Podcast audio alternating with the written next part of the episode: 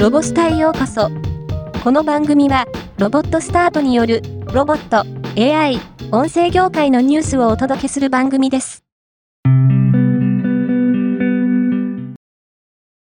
株式会社モルフォ AI ソリューションズは、デジタル庁が株式会社三菱総合研究所に委託しているテクノロジーマップの整備に向けた調査研究、アナログ規制の見直しに向けた技術実証等において、技術実証、累計後、IoT、センサー等を活用した設備の作動状況の定期点検の実証の事業者に採択されたことを12月4日に発表しました。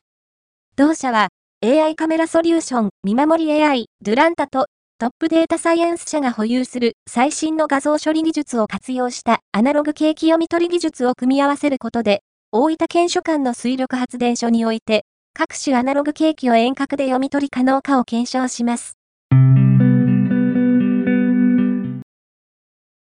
日本電機株式会社は、生成 AI を支える大規模言語モデルと映像認識 AI を組み合わせ、長時間の動画から利用者の目的に応じた短縮動画と説明文章を自動生成する技術を世界で初めて開発。同技術をドライブレコーダーの動画分析に活用することで、事故発生時の状況や発生に至った経緯などを説明する文章と短縮動画を自動で生成可能としました。また、それらをもとに、損害保険金請求や交通安全指導などに向けた自家調査報告書を、フォーマットに合わせて自動作成します。